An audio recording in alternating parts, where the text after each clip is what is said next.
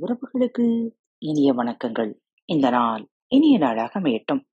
இன்று தங்களது பிறந்த நாள் மற்றும் திருமண நாள் விழாவை கொண்டாடும் அனைவருக்கும் பாரத் தமிழ் வலையொலி பக்கத்தின் மனம் நிறைந்த வாழ்த்துகள் என்ன நேயர்களே இன்று உங்களுக்கான பகுதி உங்களை முன்னேற்ற உங்களுக்கான அந்த ஐந்து நிமிட மணித்துளிகள்.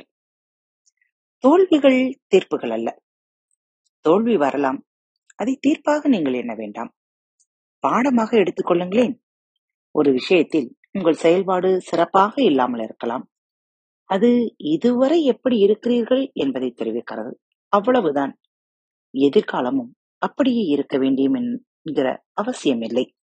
எங்கே தவறு அதை எப்படி மாற்றிக்கொள்ள வேண்டும் என்று ஆராயுங்கள்.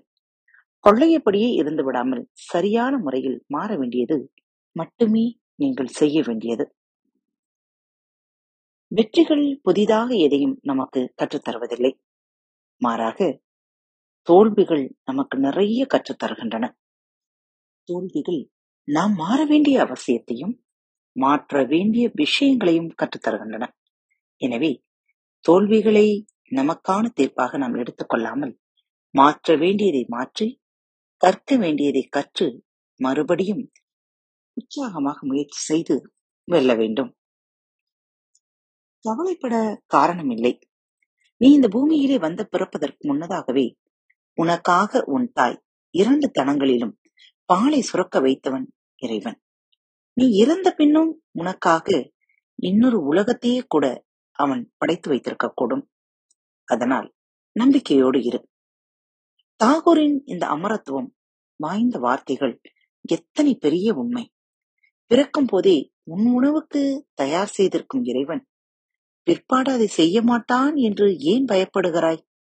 எது உன் முயற்சியால் மட்டும் நடந்து முடியாதது?